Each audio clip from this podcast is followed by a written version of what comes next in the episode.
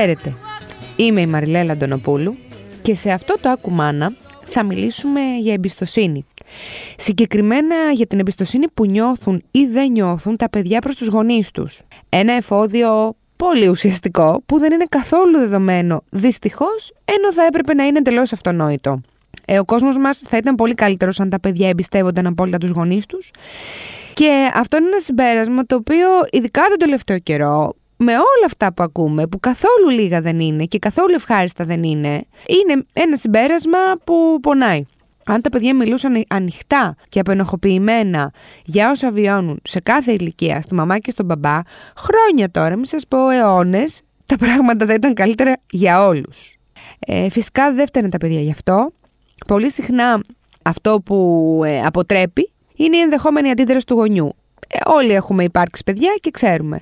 Το πώς θα φερθεί δηλαδή εκείνος σε κάτι που θα ακούσει από το παιδί του, κάνει τα παιδιά να διστάζουν και να φοβούνται μήπως θα απογοητεύσουν τους γονείς, μήπως τους θυμώσουν, μήπως τους ανησυχήσουν. Και αυτό όταν ξεκινάει από νωρίς θα συνεχιστεί για μία ζωή. Δύσκολα γυρνάει. Για το χτίσιμο λοιπόν της εμπιστοσύνης και το γκρέμισμά της θα μιλήσουμε με την ε, Φραντζέσκα Καραγιάννη, την ψυχολόγο και ψυχοθεραπεύτριά μας. Γεια σου Φραντζέσκα. Καλησπέρα. Τι σημαίνει για έναν ε, γονιό κερδίζω την εμπιστοσύνη του παιδιού μου; Σημαίνει πάρα πολλά, αλλά νομίζω ότι είναι πιο σημαντικό να πούμε και το τι είναι εμπιστοσύνη. Πολύ σωστά. Εμπιστοσύνη λοιπόν είναι ένας γονέας και όλοι μας κατ' επέκταση να είμαστε ακέραιοι, πιστοί, αξιόπιστοι στα λεγόμενά μας και οι πράξει μας να ανταποκρίνονται στα λόγια μας. Άρα λοιπόν, αν ο γονέας δεν νιώθει εμπιστοσύνη πρώτα απ' όλα στον ίδιο τον εαυτό, δεν μπορεί να την διδάξει και άρα να την κερδίσει κατ' επέκταση και το παιδί του. Μάλιστα. Αυτό έτσι που μπορούμε να πούμε βέβαια ότι το κερδίζω την εμπιστοσύνη του παιδιού σημαίνει ότι το έχω κάνει, το έχω μεγαλώσει με έναν τρόπο ώστε να του έχω εξασφαλίσει ένα καταφύγιο εμπιστοσύνης και σταθερότητας. Το παιδί μου μπορεί να κρατηθεί εκεί να εμπεριεχθεί και άρα να εξελιχθεί. Και φυσικά ο γονέας ε, νιώθει ε, μια τρομερή ικανοποίηση βλέποντας το παιδί να μεγαλώνει με έναν τρόπο υγιή από τη στιγμή που έχει εμπιστοσύνη στο κάθε τι. Άρα σημαίνει ότι όλο αυτό ξεκινάει από πολύ πολύ πολύ νωρίς, έτσι; Ακριβώς. Από ποια ηλικία και μετά μπορούμε να μιλάμε για χτίσιμο εμπιστοσύνης και με ποιους τρόπους; Η εμπιστοσύνη χτίζεται από τη στιγμή που ένα παιδί έρχεται στον κόσμο. Γιατί η εμπιστοσύνη, το πρώτο πράγμα που το παιδί ε, εμπιστεύεται τους γονείς του, τι είναι; Στο να το κρεψουν Άρα λοιπόν μέσα από την τροφή το παιδί χτίζει την εμπιστοσύνη. Άρα χτίζεται από τη στιγμή που το παιδί γεννιέται και μέχρι τους 18 πρώτους μήνες έχει ολοκληρωθεί και αυτή η διαδικασία εμπιστοσύνης είναι αυτό το, το πρώτο στάδιο που λεμε ότι είναι αυτό το στάδιο ανάμεσα στην εμπιστοσύνη και στη δυσπιστία, η σύγκρουση μεταξύ αυτών των δύο όρων, όπου το παιδί μέσα από την τροφή και την κάλυψη των αναγκών του αρχίζει να εμπιστεύεται και να αφήνεται κατά αποκλειστικότητα στους γονείς.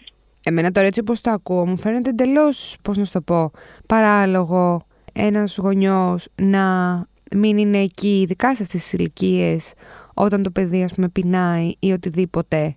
Δηλαδή δεν, σαν να μην είναι αυτονόητο το ακούω έτσι όπως το, το λες.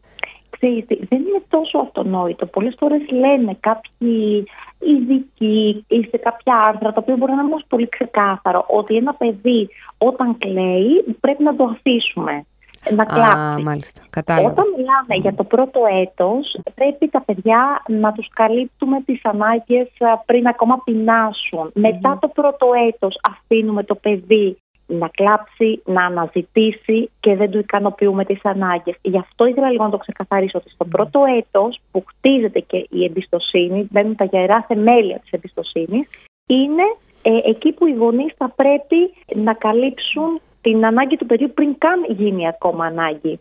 Άρα δεν είναι, είναι ένας μη λεκτικός τρόπος αυτός. Ακριβώς. Ακριβώς. Μάλιστα. Από εκεί και πέρα τι γίνεται από εκείνη την ηλικία και μετά δηλαδή από εκεί που αρχίζει και καταλαβαίνει τι του λέμε και έρχεται η λεκτική επικοινωνία. Υπάρχουν κάποιες συμπεριφορές αθώες προφανώς, γιατί εντάξει, αν μιλάμε για μία αθώες συμπεριφορές, ξεκάθαρα η συνέπεια θα είναι να μην έχουν εμπιστοσύνη τα παιδιά στους ε, γονείς τους. Αλλά θεμητοί τρόποι που μπορεί να υπονομεύουν την εμπιστοσύνη που χτίζεται ανάμεσα στους γονείς και στα παιδιά. Ποιες είναι αυτές οι συμπεριφορές; Ωραία, σωστά. Μπορεί όντως να τα έχουμε καταφέρει καλά μέχρι τους 18 πρώτους μήνες, να έχουμε χτίσει εμπιστοσύνη, αλλά ε, φυσικά είναι πολύ εύκολο να γκρεμιστεί και η εμπιστοσυνη Οπότε οι γονείς πρέπει να συνεχίσουν να παλεύουν και να αποφεύγουν πράγματα. Δηλαδή, ε, το πιο σημαντικό είναι να συμβαδίζουν τα λεγόμενα με τις πράξεις. Να προσπαθούν οι γονείς όσο περισσότερο μπορούν να κρατούν τις υποσχέσεις τους, να είναι ειλικρινείς, να είναι ήρεμοι, διαθέσιμοι να ακούσουν το παιδί και φυσικά να μην ξεχνούν ότι οι γονείς αποτελούν πρότυπα μίμησης για τα παιδιά. Γι' αυτό και είπα ότι αν οι ίδιοι δεν εμπιστεύονται τον εαυτό τους και τους γύρω τους, πώς θα το διδάξουν; Ναι. Γιατί ζούμε και, και διανύουμε μια εποχή με πολλές διαταραγμένες σχέσεις. Ακριβώς, ακριβώς. Οπότε όλο αυτό έχει συγκλονίσει και την α, εμπιστοσύνη των ενηλίκων. Οπότε εδώ είναι που πρέπει οι, οι γονείς να σταθούν και να επεξεργαστούν τον όρο προτού το να ζητήσουν ε, από τα παιδιά τους, συνείδητα ή ασυνείδητα. Δηλαδή μπορεί να χαθεί η εμπιστοσύνη πριν καν συνειδητοποιήσει το παιδί τι είναι ακριβώς. Αυτό δηλαδή με μέσα από πράγματα... Να σου πω ποια ωφέλη μπορεί να έχει για την ανάπτυξη ενός παιδιού το χτίσιμο της εμπιστοσύνης γιατί εντάξει είναι μια εύκολη ερώτηση να απαντηθεί αλλά νομίζω ότι είναι πολλά περισσότερα τα ωφέλη από αυτά που μπορεί να μας έρχονται αυθόρμητα στο μυαλό.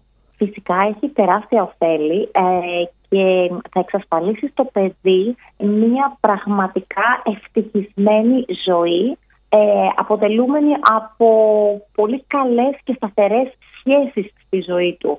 Και όταν μιλάω για σχέσεις, δεν εννοώ μόνο συστηματικές συντροφικές, εννοώ φιλικές, εννοώ επαγγελματικές. Mm-hmm. Από μια σταθερότητα. Δηλαδή, το μεγαλύτερο όφελος το οποίο διδάσκει η εμπιστοσύνη είναι η ισορροπία, η γαλήνη και η αρμονία καθ' όλη τη διάρκεια της ζωής ενός ανθρώπου. Mm-hmm. Οπότε γι' αυτό είναι σημαντικό. Ένα σημαντικό επίσης όφελος είναι ότι οι γονείς έρχονται πιο κοντά μέσα από το χτίσιμο της εμπιστοσύνης με τα παιδιά εάν δεν νιώσουν τα παιδιά εμπιστοσύνη, δεν μπορούν να σε αφήσουν να μπει στον εσωτερικό τους πραγματικό τους κόσμο. Σε κρατούν σε μια απόσταση που λέμε. Στην εφηβεία, που είναι μια πολύ ιδιαίτερη περίοδος και που είναι και η περίοδος που τα παιδιά αρχίζουν και πώς το λένε, έρχονται σε επαφή, μπαίνουν σε άλλες σχέσεις, σε βιώνουν διαφορετικά ας πούμε τα, τις καταστάσεις κτλ σε αυτήν την ε, φάση ε, δεν είναι τα πράγματα και λίγο πιο ευαίσθητα. Δηλαδή εκεί δεν είναι ένα κομβικό σημείο στο αν ε, ένα παιδί πάει να μιλήσει στον, στη μαμά του ή στον μπαμπά του για κάτι το οποίο είναι πολύ καθοριστικό για αυτό; Ακριβώς. Γιατί όταν οι γονείς φτάσει το παιδί στην εφηβεία και δεν έχουν ε, αποκατασταθεί, δεν, δεν έχουν μάλλον φτιαχτεί αυτή η έντονη ε, δεσμή εμπιστοσύνης ανάμεσά τους, είναι πάρα πολύ δύσκολο στην εφηβεία να δημιουργηθούν, διότι η εφηβεία έχουμε πει άλλωστε ότι είναι μια μορφή επανάστασης όπου όλα αλλάζουν, όλα επαναπροσδιορίζονται. Άρα λοιπόν εκεί είναι και υποκλονίζεται η εμπιστοσύνη γενικά των παιδιών προς τους γονείς, των παιδιών προς τους φίλους, προς τη ζωή γενικότερα. Και προς τον κόσμο γενικότερα, έτσι. Άρα αυτό το πράγμα είναι πάει από το ειδικό στο γενικό. Επηρεάζει γενικότερα τις σχέσεις, έχει συνέπειες αυτό. Έχει πολλές συνέπειες. Άρα λοιπόν ε, οι γονείς θα πρέπει να τρέξουν, να έχουν εγκαταστήσει μια εμπιστοσύνη και μια κεραιότητα στη σχέση τους με τα παιδιά πολύ πριν την εφηβεία. Γιατί στην εφηβεία το παιδί θα επιζητήσει λίγο την απόσταση, δεν θα θέλει να μοιραστεί τα πάντα. εκεί είναι και που οι γονείς τι χρειάζεται, χρειάζεται να ε, διατηρήσουν αυτή την απόσταση, να σεβαστούν αυτή την απόσταση και να μην αισθανθούν οι ίδιοι ότι κλονίζεται η εμπιστοσύνη. Είναι σίγουρα θα περάσει ένα τεστ, ένα τσεκάρισμα, αλλά αν υπάρχει ε, σταθερότητα στη σχέση τους θα διατηρηθεί. Η αμφισβήτηση και η επίκριση φαντάζομαι είναι, πώς το λένε, είναι συμπεριφορές που κάπως ε, υπονομεύουν την εμπιστοσύνη. Σωστά. Γιατί το λέω. Γιατί πολλοί γονείς μπορεί να θεωρούν ότι ο πιο σωστός τρόπος για να κερδίσεις, για να, να σε εμπιστεύεται το παιδί σου. Και εκεί είναι, είναι εκείνη η ισορροπία. Δηλαδή, πιστεύω ότι εκεί αρκετοί το χάνουν, ε, καλοπροαίρετα βέβαια. Ότι ξέρεις τι, εγώ προτιμώ πούμε, το παιδί μου να με εμπιστεύεται και να μου λέει τι κάνει, ό,τι και είναι αυτό, και πράγματα ξέρω εγώ τα οποία να μην είναι και πάρα πολύ της ηλικίας του και τα οποία, με τα οποία να μην μπορεί να συμφωνεί ένας γονιός 100%. Αλλά τύπου προτιμώ εγώ να έχω αυτή τη σχέση με, το, με τα παιδιά μου και να μου τα λένε όλα. Προτιμώ να ξέρω ε, και άρα να με εμπιστεύονται παρά να μην με εμπιστεύονται και να μην ξέρω. Κάπως έτσι. Αλλά αυτό ε, το λέω γιατί μερικές φορές αυτό που σου είπα πριν ότι κοντράρεται λίγο ο γονιός και νιώθει περίεργα γιατί μπορεί να μην συμφωνεί απόλυτα. Νομίζω ότι αυτό είναι μια πρόκληση. Είναι μια πρόκληση, αλλά εδώ είναι λίγο ένα δίκοπο μαχαίρι.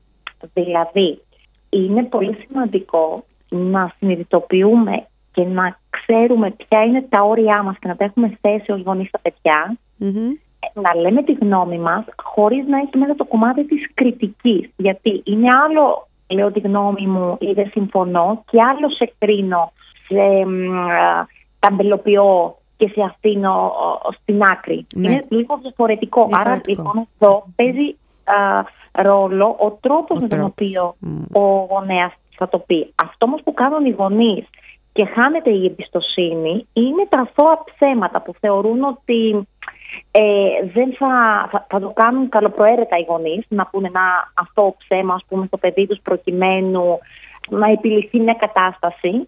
Όμως τα παιδιά όταν συνειδητοποιήσουν ότι αυτό δεν είναι η πραγματικότητα ε, κλονίζεται η εμπιστοσύνη απέναντι στους γονείς. Οπότε ναι. αυτό είναι πολύ σημαντικό οι γονείς να το, να το προσέχουν.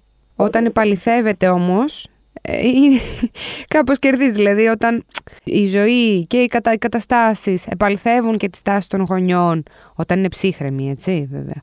Ε, αυτό η αλήθεια είναι ότι ε, είναι υπέρ της εμπιστοσύνης που δημιουργείται ανάμεσα σε μικρούς και μεγάλους, σωστά; Σωστά. Απλά είναι σημαντικό οι γονείς, αυτό που το λέω πάντα, αλλά πρέπει να το έχουμε πάντα κατά να διαιρετώνται και οι ίδιοι.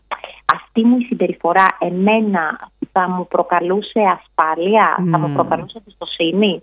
Είναι ένα ερώτημα που σε κάθε τι που πάει ένας γονέας είτε να κάνει είτε να πει θα πρέπει να αναρωτηθεί και ο ίδιος αν θα, αν θα μπορούσε να εμπιστευτεί τον ίδιο τον εαυτό. Άρα πώς ζητάω από το παιδί μου να με εμπιστευτεί όταν εγώ του έχω υποσχεθεί ας πούμε ότι θα το πάω στις κούνιες, αλλά λόγω του ότι άργησα στη δουλειά μου δεν θα τηρήσω το, την υπόσχεσή μου. Δηλαδή, το οποίο έχουν και οι δύο πλευρές δίκιο, αλλά εκεί χρειάζεται ε, κάπως να επικοινωνηθεί σωστά προκειμένου να μην χαθεί η εμπιστοσύνη δηλαδή... η Δηλαδή, θα πρέπει να μην προσπαθήσει η μαμά ή ο μπαμπάς να αποφύγουν να πάνε στην παιδική χαρά προκειμένου αν το παιδί το θυμηθεί και το ζητήσει. Πολλές φορές συμβαίνει αυτό, ότι αχ, μάλλον το ξέχασε. Πολλές, πολλές. Ναι, ναι, ναι. Ακριβώς. Θα το παραμερίσω, γιατί όμως πολλές φορές τα παιδιά, όχι πολλές φορές, τα παιδιά ποτέ δεν ξεχνούν.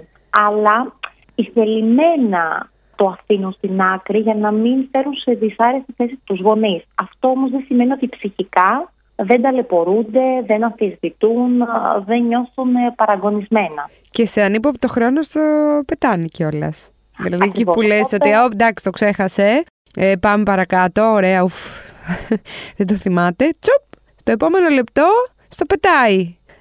Και λες, α, τελικά, το θυμάται ακόμα.